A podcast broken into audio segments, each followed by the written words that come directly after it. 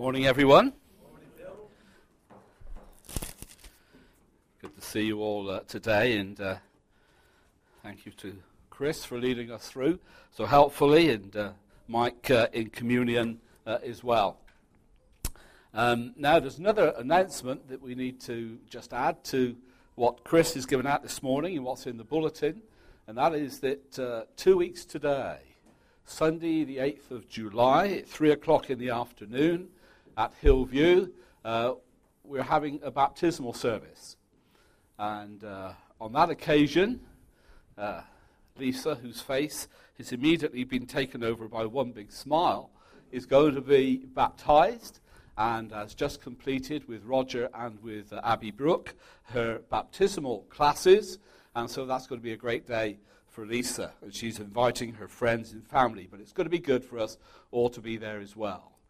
And then also possibly Barry Clark uh, will be uh, baptized as well. Uh, he's having his baptismal sessions at the moment with Mark and with uh, David Whitaker. And uh, uh, those will go through. And at the end of that, Barry will make a decision as to whether he wants to be baptized on the 8th of July um, or, or, whether he might perhaps prefer to wait. But we, we'll pray for Barry and we'll pray for Lisa for that great day. Please put that slot in the afternoon. It's the first Sunday of the month, so that will be in place of evening communion, I guess. Um, so that will be uh, a great occasion. We praise God. It's, the second Sunday, so there's none anyway. Thank you very much.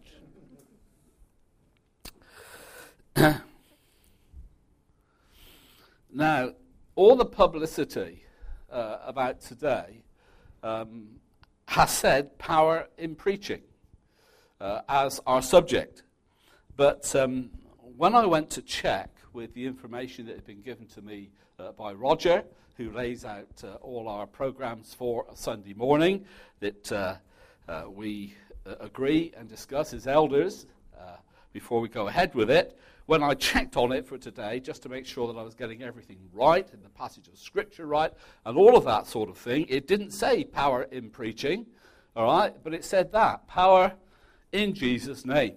And I've just got a feeling that uh, after the way that Chris has led us with his amazing use of wallpaper and the way that we have praised God for the wonderful names of Jesus and what that can mean to us, that uh, maybe power in Jesus' name is what we need to be uh, uh about uh, today. Uh, last week, uh, we, we, we, we record that the, the ministry of Jesus uh, was characterized by doing and saying. And that should now be sort of ingrained in us, you know, like Blackpool Rock. The ministry of Jesus, doing and saying. And last Sunday, and again in our home groups, we thought about that doing part uh, of this event, the amazing miracle that had taken place.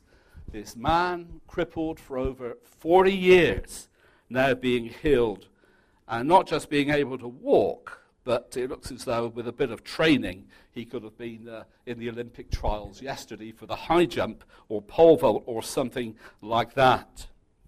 Not surprisingly, uh, in no time at all, Peter had an instant audience. Verse 11 says, While the beggar held on to Peter and John, all the people were astonished and came running to them in the place called Solomon's Colonnade. And naturally, this phenomena, this amazing thing that had happened, uh, uh, it just spread like wildfire, and everybody just went to where the man was and where Peter and John was to see what had happened. And Peter wastes no time at all, no time at all, to speak to them about it. And then he goes on to preach another sermon. The doing provided the opportunity for the saying. Uh, Barry's not with us uh, th- this morning, but uh, if we remember um, Barry and Liz and Eddie, we came to know them through CAF. And uh, it was when Glynis had a phone call where uh, the uh, coordinator for CAF, um, who is a Christian lady, said, I think I've got a family which is for your church. And uh, it was Barry and Liz. And as we know at the time, um, Barry was taking time off work uh, to care for Liz, uh, who was terminally ill uh, with cancer. And uh, Glynis went around uh, to explore with them just all the practical ways that we perhaps might be able to help them as church. And you know the outcome because several of you in the church over a period of time uh, were helpful in that situation um, and continue to be so, even though Liz uh, has gone to be with the Lord. But uh, on that occasion, if I remember it rightly, and, and Glynis will correct me uh, if I'm wrong, I may not have the legal thing, but the gist of it was that uh, Glynis said, and by the way, don't forget, we're a church. We're a church. And we have elders that can come and help you spiritually and pray with you. And if I remember it again correctly, the following Sunday morning to that, they were here as a family in church. There's nods coming from the Whitaker direction.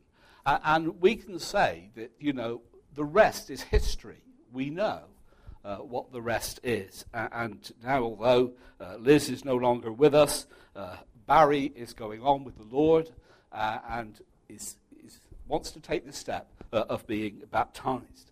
and so Glynis proved this situation like Peter and John did. The doing that we were prepared to do for that family in the community in need, in their moment of need, led to the opportunity for saying and for that family being blessed in spiritual ways as well. After uh, Peter's first uh, sermon at Pentecost, um, we remember that there was about 3,000 that responded um, to what Peter had said, his preaching, and uh, they came to faith and they were added to the number of believers at that time. Uh, after the healing and this second sermon that he preaches, uh, we find if we sneak over into chapter 4 and verse 4 that the number of men had grown to about 5,000. So um, I guess they said that, well, the Bible says that every day people were being added to the church.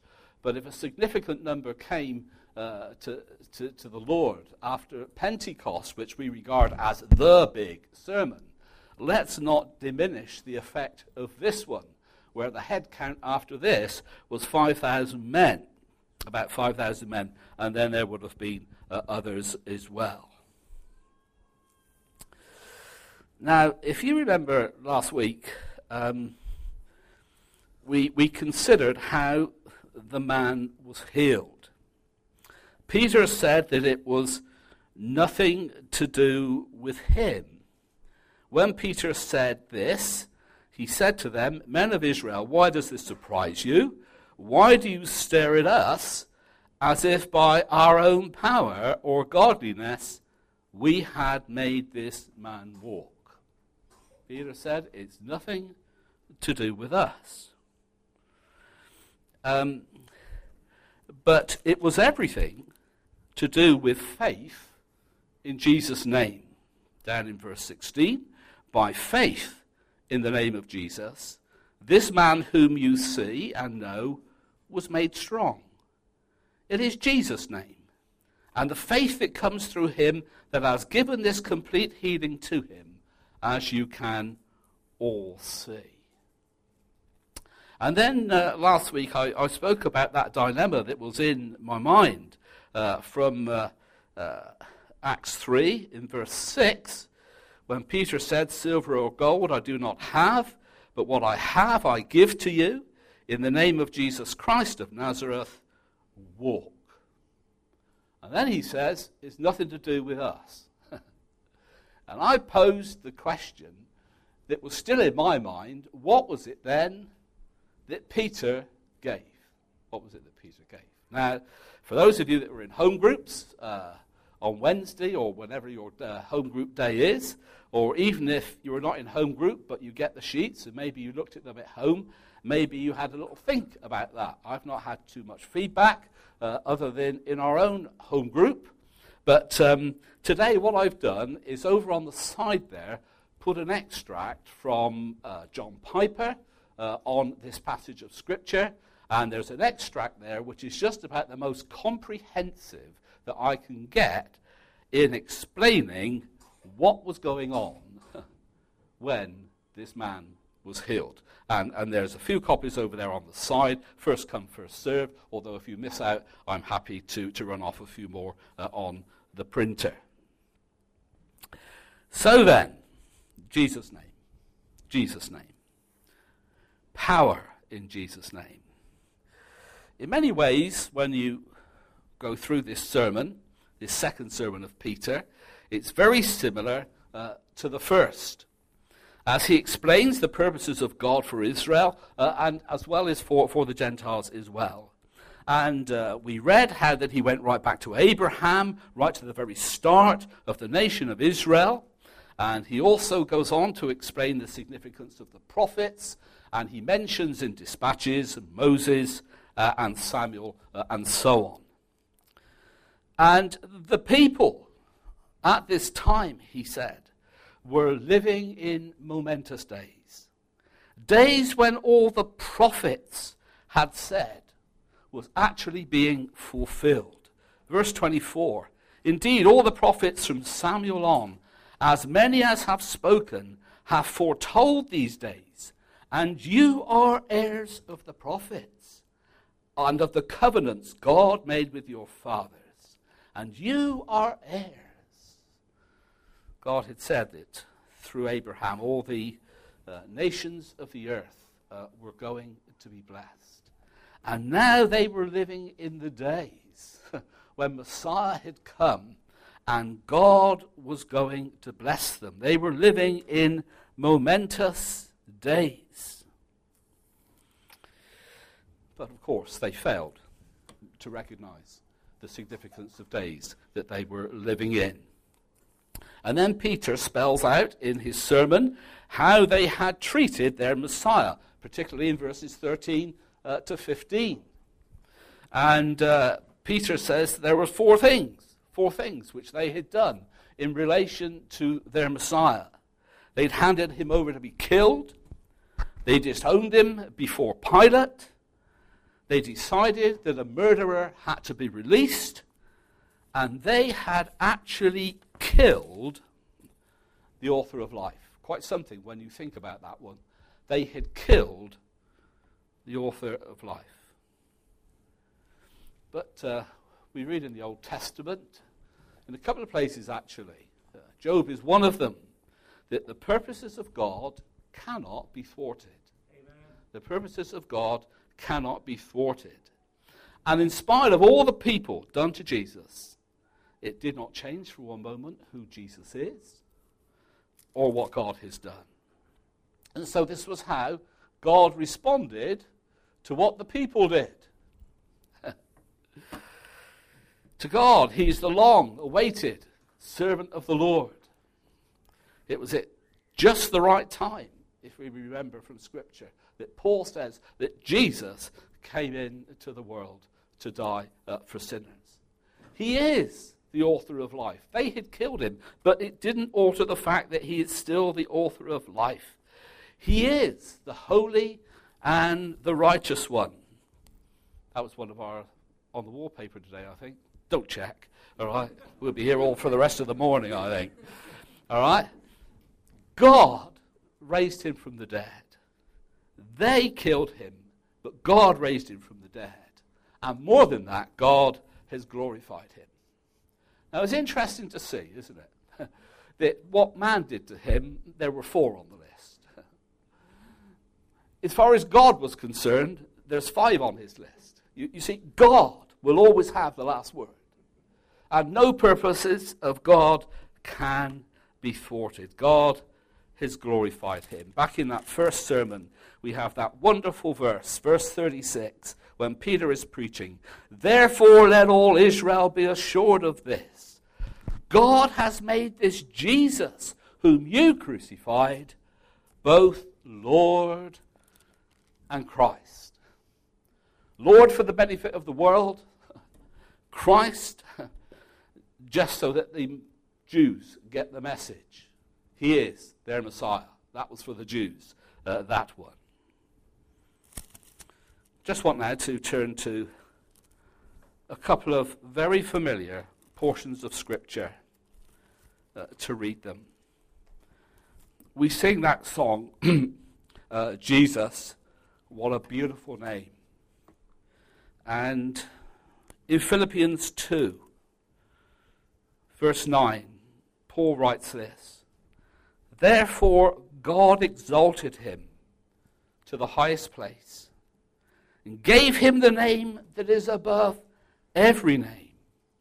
That at the name of Jesus every knee should bow, in Jesus and on earth and under the earth, and every tongue confess that Jesus Christ is Lord, to the glory of God the Father. Hebrews 1. In the past, God spoke to our forefathers through the prophets at many times and in various ways. But in these last days, he has spoken to us by his Son, whom he appointed heir of all things, and through whom he made the universe. The Son is the radiance of God's glory and the exact representation of his being, sustaining all things by his powerful word. After he had provided purification for sins, he sat down at the right hand of the majesty in heaven. Jesus, of course, in itself, as we've already thought about this morning, is a human name. It's a lowly name. He came as a servant. But to all who know him, he is a wonderful name. It means Saviour it means salvation, as we've already thought about in our prayers this morning. You will call his name Jesus because he will save people from their sins. But the name of Jesus is Lord. The name of Jesus is Lord. He's sovereign, he's ruler over all. And at the name of Jesus, every knee is going to bow. We have read. Now, that is not at the name Jesus, it's at the name of Jesus. And the name of Jesus is Lord. And every tongue confess that Jesus Christ is Lord, is Lord. And Paul says that every knee is going to bow and every tongue is going to acknowledge in the coming day that Jesus is Lord. That will be the likes of us, those who know him, believers. It's going to be atheists as well. It's going to be agnostics. It's going to be, sadly, people of other faiths who have believed something else. It's going to include those who have used his name in blasphemy. It's going to include those who have disregarded and just ignored him and had no time to him, and so on. So that when we repent, when we pray, when we serve God, and so on, and do it in his name, I believe we are calling upon and invoking all that God is in all his greatness. When we serve, when we pray, when we act in his name, we are calling upon and invoking all that God is. Lord of all. He's eternal. He's all powerful. He's all knowing. He's all wise. He's all present, etc. And we're calling upon God in all his fullness to respond in that situation. And so he does. But it's, I believe, only according to his sovereign and his perfect will. As we saw last week, God acts for his glory. He does act for the blessing of people, but he also acts for his glory. And uh, I had uh, an email during the week asking uh, me my uh, opinion on certain verses uh, of, of, Scripture that were re- related to this. And um, in, in, my reply, uh, you know, why is it that when we pray and call upon God, or in certain ways for certain things, that God does not always answer? That, that's how we perceive it. But God always does answer. His answer, as we've considered in times gone by, is, is yes, not yet, or no. We only recognize his answers, the ones that are yes, and tick our boxes. That's the problem. We don't see a not yet as an answer from God, necessarily. Uh, and we have great difficulty in coming to terms with a no answer from God. But all our requests to Him when we pray are answered according to His perfect and sovereign will. And God wants us to have this spiritual maturity to be able to discern when it is a yes, when it is a not yet, and when it is even uh, a no. So then, the power that is in uh, Jesus' name.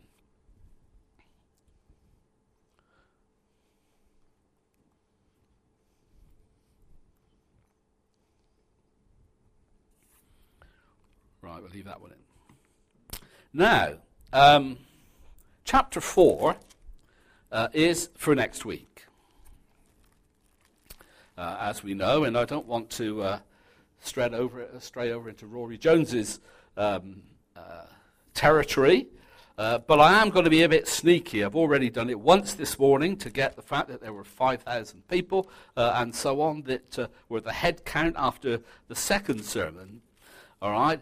But if we uh, read verse 12, because it's all related to this event, we find that verse where Peter is still speaking salvation is found in no one else, for there is no other name under heaven given to men by which we must uh, be saved. And so I want us to think about, uh, uh, for a few moments, uh, uh, salvation uh, in Jesus' name. The word salvation, when I looked it up, the source that I used, conveys the idea of God delivering us. God delivering us. And the word saved conveys the idea of uh, being safe in relation to the consequences of sin, the outcome of sin in our lives, because of the way God is able to forgive and pardon. Being safe in the context of being preserved in life, in danger, and so on and so forth. In relation to health, in relation to health, and being made whole. And so the word saved, you, you, know, can have a whole variety of meanings depending upon the context. And certainly, in relation to the miracle that is gone on here, it was in relation to the man's condition, his physical condition. It was related to his health. And in that way, he had been saved. But the preaching of John uh, of Peter, sorry, we take it primarily, us evangelicals, as being in relation to salvation. Now, this came up on a Sunday evening recently in, uh, in worship and communion, and uh, Paul Drinkwater helped me with a certain website which, uh, you know, gives translations of all the verses uh, in, in, the original Greek and so on that I found quite helpful. And so, it, this verse 12, it seems to me, could be read Salvation is found in no one else, for there is no other name under heaven given to men by which we must be made whole. We must be made whole. Just want to conclude by, by turning back to Psalm 103. Psalm 103, just briefly.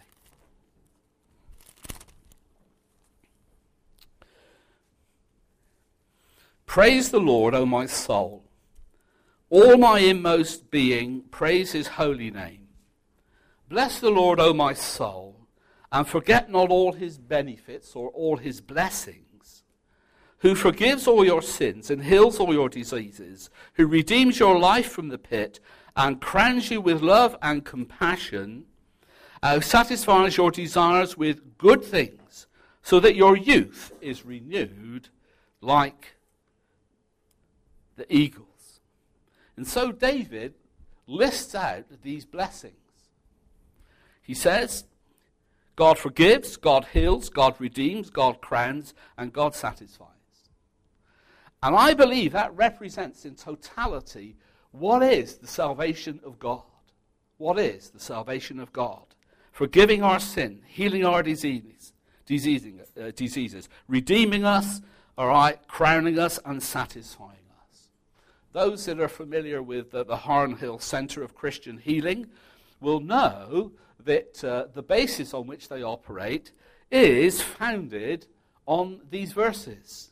They take forgiveness, healing, redeeming, crowning, satisfying, put it in a circle like a cartwheel, and call it the circle of God's love.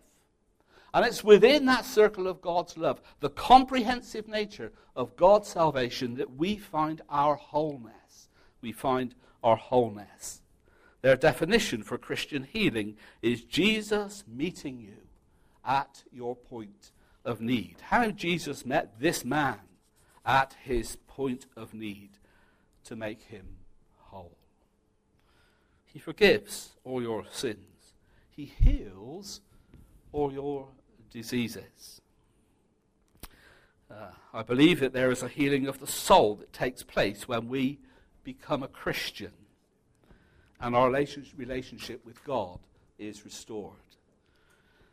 Isaiah 53, those lovely words. He was pierced for our transgressions, he was crushed for our iniquities. The punishment that brought us peace was upon him, and by his wounds we are healed, he says. We are healed. As far as physical healing, well, we know that God can heal. We've been considering the case of one of these way back uh, for the past two weeks. And perhaps we know of people who have been healed in wonderful ways. But clearly, illness and sickness is still very much, is it not, um, very much part of our lives. We have doctors, we have hospitals. it costs the government a lot of money to run the NHS. And then there's the private sector as well. But we know, but we know that when we come to faith in Christ for salvation, for our sin to be dealt with, to know forgiveness, to know pardon, to know restoration, to be at one again with God, as Mike was talking about during communion, we then have that gift of eternal life. We are able to look forward to the time when Jesus will come again, when he will rule, when he will reign when in his presence and in his kingdom, the Bible says, there will be no more death, there will be no more mourning, there's going to be no more crying, no more pain. Hallelujah. Hallelujah. The comprehensive nature of God's salvation in Jesus' name. That's the power that's in Jesus' name. And so this morning, I trust that. Uh, as we were praising and thanking God earlier for some of those wonderful names of the Lord Jesus, that we will be left with something glowing within us which represents something of the wonder of Jesus' name, the wonder of Jesus' name, and for that salvation that we can know through faith in his name. And finally, in making Jesus known, could we take away with us the words of Paul in Colossians 3 17?